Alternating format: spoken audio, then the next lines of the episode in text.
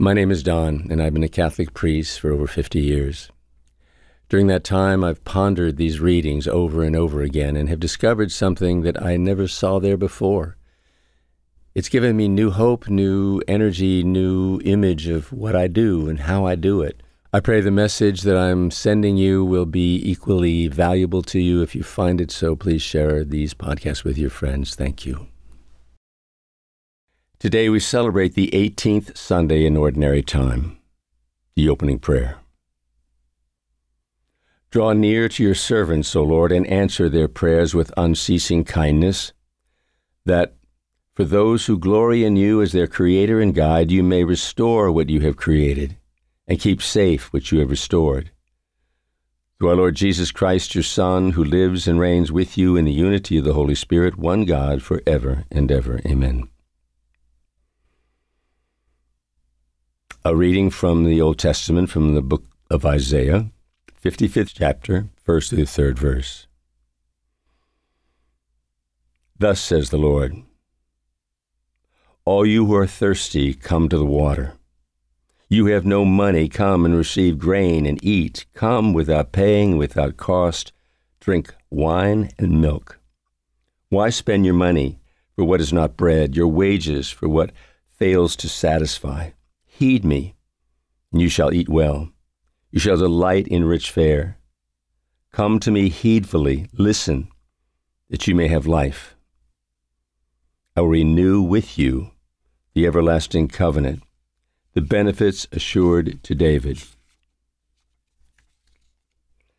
The word of the Lord. Responsorial Psalm The hand of the Lord feeds us, He answers all our needs. A reading from the New Testament, St. Paul's letter to the Romans, 8th chapter, 35th verse, and the 37th to the 39th verse. Brothers and sisters, what will separate us from the love of Christ? Will anguish, or distress, or persecution, or famine, or nakedness, or peril, or the sword? No, in all these things we conquer overwhelmingly through Him who loved us. For I am convinced that neither death, nor life, nor angels, nor principalities, nor present things, nor future things, nor powers, nor height, nor depth, nor any other creature will be able to separate us from the love of God in Christ Jesus our Lord. The word of the Lord.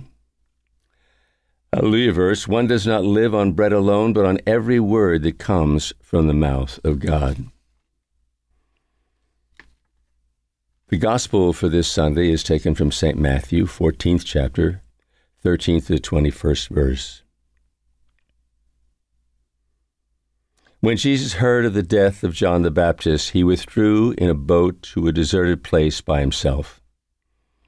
The crowds heard of this and followed him on foot from their towns. When he disembarked and saw the vast crowd, his heart was moved with pity for them, and he cured their sick. When it was evening, the disciples approached him and said, This is a deserted place. It is already late. Dismiss the crowds so that they may go to the villages and buy food for themselves. Jesus said to them, There's no need for them to go away. Give them some food yourselves. But they said to him, Five loaves and two fish are all we have here. Then he said, Bring them here to me. And he ordered the crowds to sit down on the grass. Taking the five loaves and the two fish, and looking up to heaven, he said the blessing, broke the loaves, and gave them to the disciples, who in turn gave them to the crowds. They all ate and were satisfied.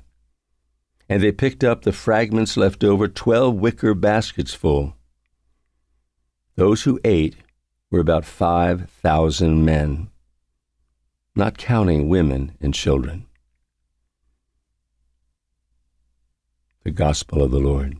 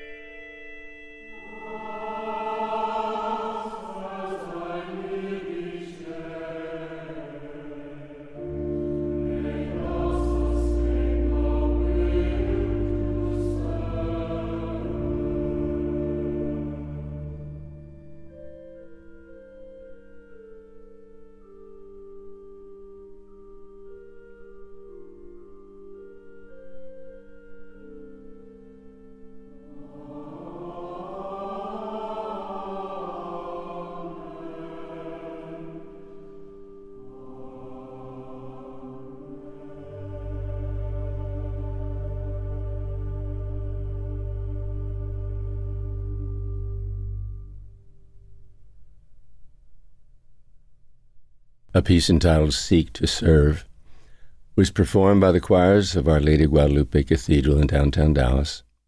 Mickey Aiken was conducting.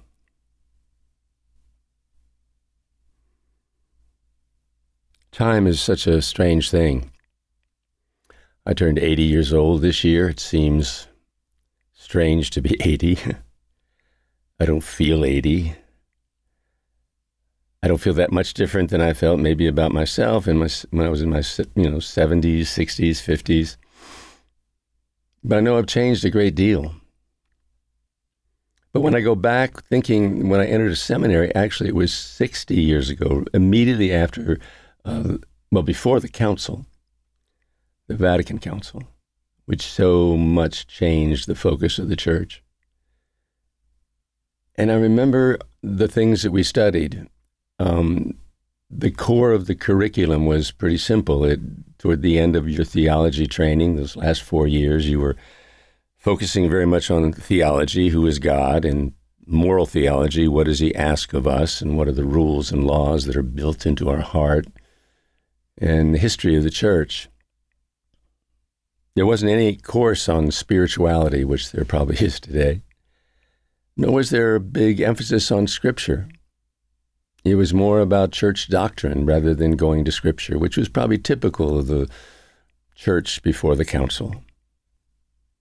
The Scripture was the work of the church to interpret what it meant, and it would tell us what it meant. And, and we were not necessarily, certainly, if you go back in history not too long ago, we were never encouraged to read the Bible as Catholics on our own because we would be too prone to misunderstanding it. And there's a little bit of wisdom in that, also not much trust in human nature. But it, the the the danger is if what Scripture is, it's it's such a strange, wonderful piece of literature and, and truth and wisdom and infused words with spirit. And one of the things that it reveals is a God who revealed himself slowly over time, and the God who was presented to, let's say, Abraham and the, and and to Moses when he was guiding the people is not the is is is not quietly is not fully who he was because there's no way to understand God the Father without understanding Jesus. And Jesus is the final piece, the final keystone that holds it all together. And it's not until you see God incarnate in a human being that you begin to understand who he is. And who he is is sometimes so radically different than what a story from the Old Testament might imply. The Old Testament, it seems he was more likely to be someone who was angry when we failed, who was judgmental, who had a short fuse, who lost his patience, who often wanted to destroy everybody because he was so frustrated with their their hard heartedness, their egos that wouldn't change.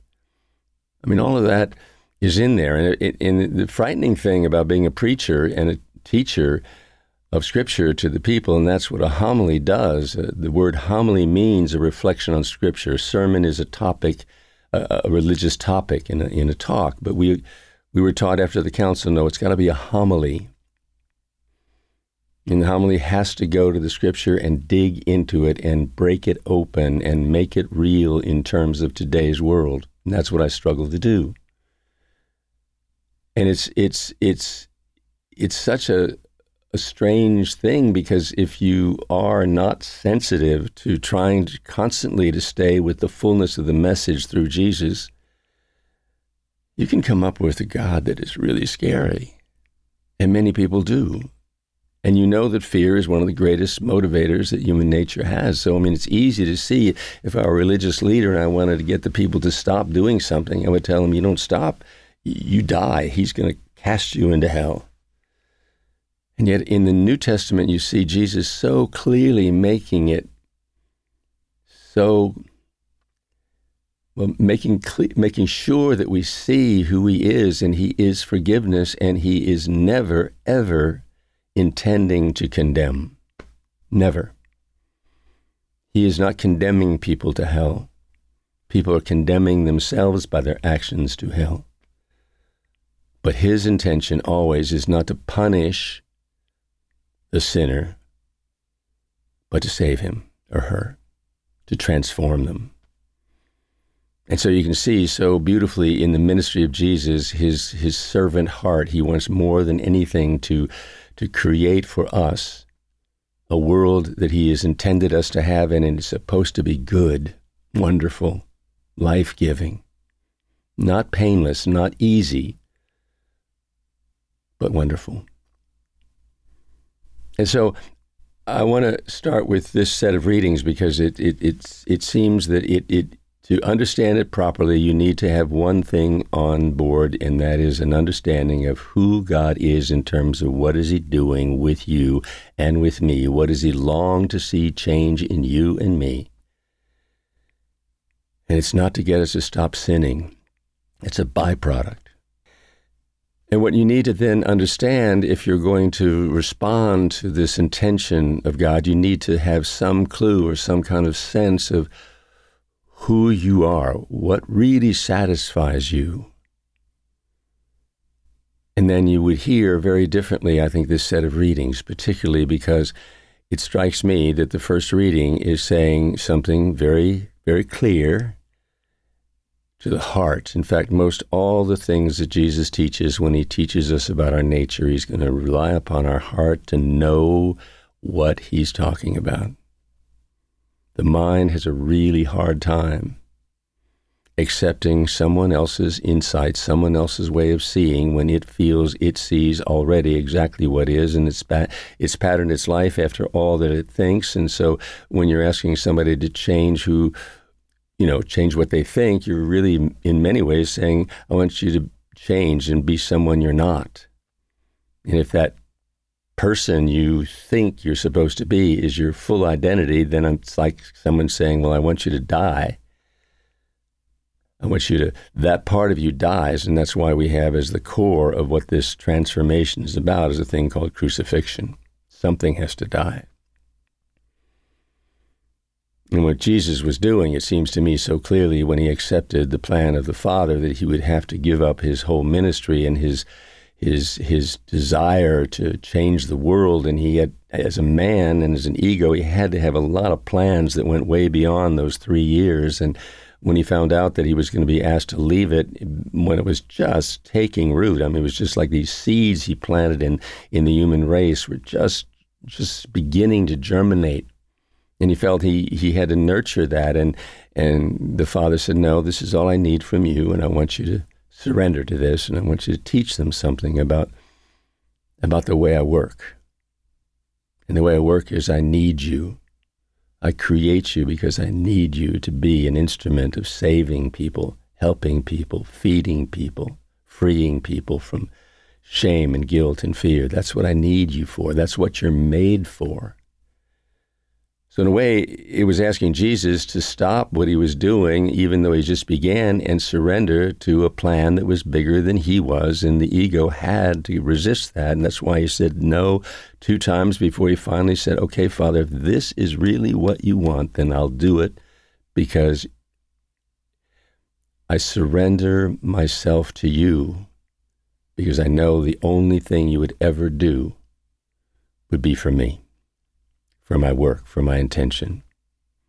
And he said, Yes. So we need to basically then understand that what God is intending to do is move us from an egocentric part of our, our, our being that is able to create a world. And when we create it, we're in it. That's what's so scary about the brain. If it's the world's a frightening place, it is frightening to you. If you see it as a, a challenging, wonderful, um, catalyst to help you grow and change and develop, and then that's what it is. And one is stressful and frightening and hard on us, the other is natural and it brings about peace. So we have to get those two things in sync. So it means we have to develop our heart and tame a little bit the mind, though they're both so essential. So let's look at this first reading because it's from Isaiah. It's a long time ago. Isaiah is one of those books in the Bible that probably, if you could only read one part of the Old Testament, it would be the best because it's always predicting the things that Jesus is going to bring into the world. And so there's this image of God the Father that is radically different than, say, the story about Moses and the law and the tablets and God being so frustrated with the with the people that he wanted to kill them all, and Moses talks him out of it. That that's one God, you know, seems very different than this one because Isaiah is saying, no, this God is making a promise to you, and but maybe he was implying to the people, this promise is not yet fulfilled, and it won't come until the Messiah comes. But what I'm promising you is every single thing you need, everything you want to live your life as fully as it was intended to be and experience the peace and the joy and the enthusiasm that comes into someone's life when they're so their life is effective. That's what we want. And he said, Well, you know, what I want you is is believe that whatever it takes for you to do that, I'm giving it to you. So don't think that you have to go out and get the things that you need to be able to live this kind of surrendering to reality and to my will and to my ways. No, I have covered all that you might need to do in order to evolve high enough to be able to see this message. It's called redemption. He did it for us. So these images are so beautiful. You know, there's don't don't work for anything. This is all there. It's all a gift. All you have to do is be thirsty. All you have to do is listen and come to me and listen. And it, even says, you know, to come to me heedfully. And I think what it, that means is the part of you that can heed, listen, can hear and understand this relationship that God wants to have with us and the presence of what it brings to us is only through the heart.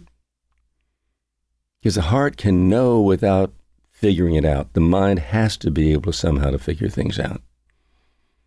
And I think you know enough about the difference between the brain and the heart. They're, they're made as a perfect partnership, but they operate very differently.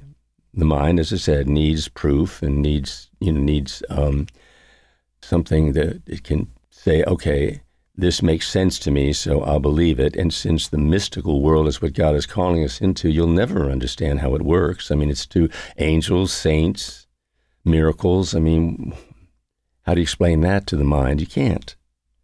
But the heart, heart just takes to it like, yes, of course, I know this works.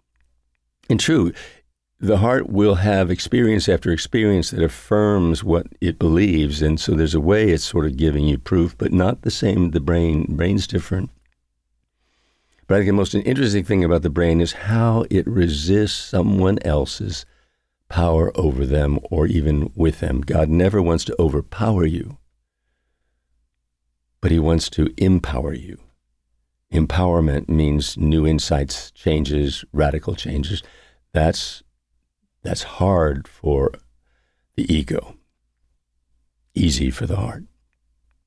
So, the first thing you've got to make sure in this journey, this spirituality that I teach and the work that we're doing together, you have to understand there's nothing you do to earn it or to work for it. Vatican II made a, profound statement when it said, Holiness is the right of everyone who believes in God. Holiness. In the 40s, 50s, the word holy meant a kind of person that wore a long black dress if they're a woman and, and a black suit and a white little collar and I mean, to us, the only ones that were holy were the hierarchy and for the, the, priests and the nuns because they gave up their life and they didn't take, they were pure, they were sort of separate from the world, and, and that made them holy, and nothing would be further from the truth. I mean, they, they were, could be holy, but it's not the only way you do it. In fact, it seems more exciting to me, though I don't take anything away from those kinds of strict ways of life, but but just to be engaged in everything with this wisdom inside of you is wonderful. So once you have it, Paul goes on to say, look, nothing that's difficult, nothing that's hard is going to separate you from this, this gift. And it's funny because you look at Old Testament, it's almost if God is taking care of their needs, they believe in Him. If He doesn't make their life comfortable, He loses it. So that's what this is referring to. Don't don't base your faith in God in terms of your comfort level. But then the gospel, which is so beautiful and so wonderful and so intriguing. What's Jesus teaching when he's there? John the Baptist has just died. He must have been extremely reflective, and he goes away to be to be quiet and be by himself. And of course, the crowds come. He needs solitude. He needs to be away from the world, but the world craw- cries for him, Come, feed us, feed us, we're hungry. And so he does. But he says something so powerful I will feed you, don't worry, but I won't be with you always. So, what I'm doing is I am promising you that I will dwell in each of you, and in the, my indwelling presence will be food to everyone around you. And so, this story is so powerful when you're looking at it. When Jesus said, I can feed all these people with a miracle 5,000 with another 3,000 women and children, piece of cake. We'll do it. Well, no, I'm not going to do it. You're going to do it. What does that mean? You can do anything with me inside of you. And the most important thing you can be food to your brothers and sisters. What kind of food? Energy, life, stresslessness, goodness, modeling a way of life that makes so much sense that when we're in that way of life, we're so comfortable and so at ease and so safe. That's the gift of being who we're intended to be.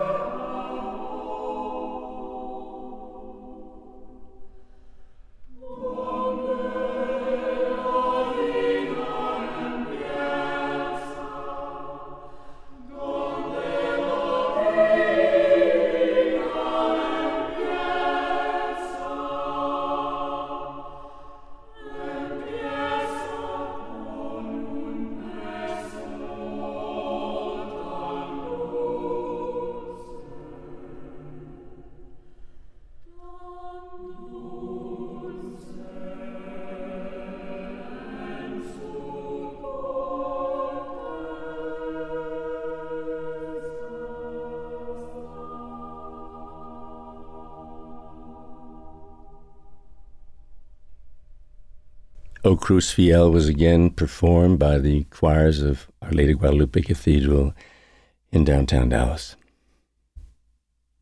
Closing prayer. Father, your goodness, your generosity, your mercy are so far beyond our mind to comprehend, but our heart understands. And when we live in that atmosphere, in that environment, in that comfort of that sense of who you are, we we find ourselves feeling so much less stress. These are stressful times for us. This this virus, this how our economy is going. So please bless us with a conviction that all of this somehow has purpose and meaning, and it's going to bring us to a place of abundant life. And we ask this through Christ our Lord. Amen.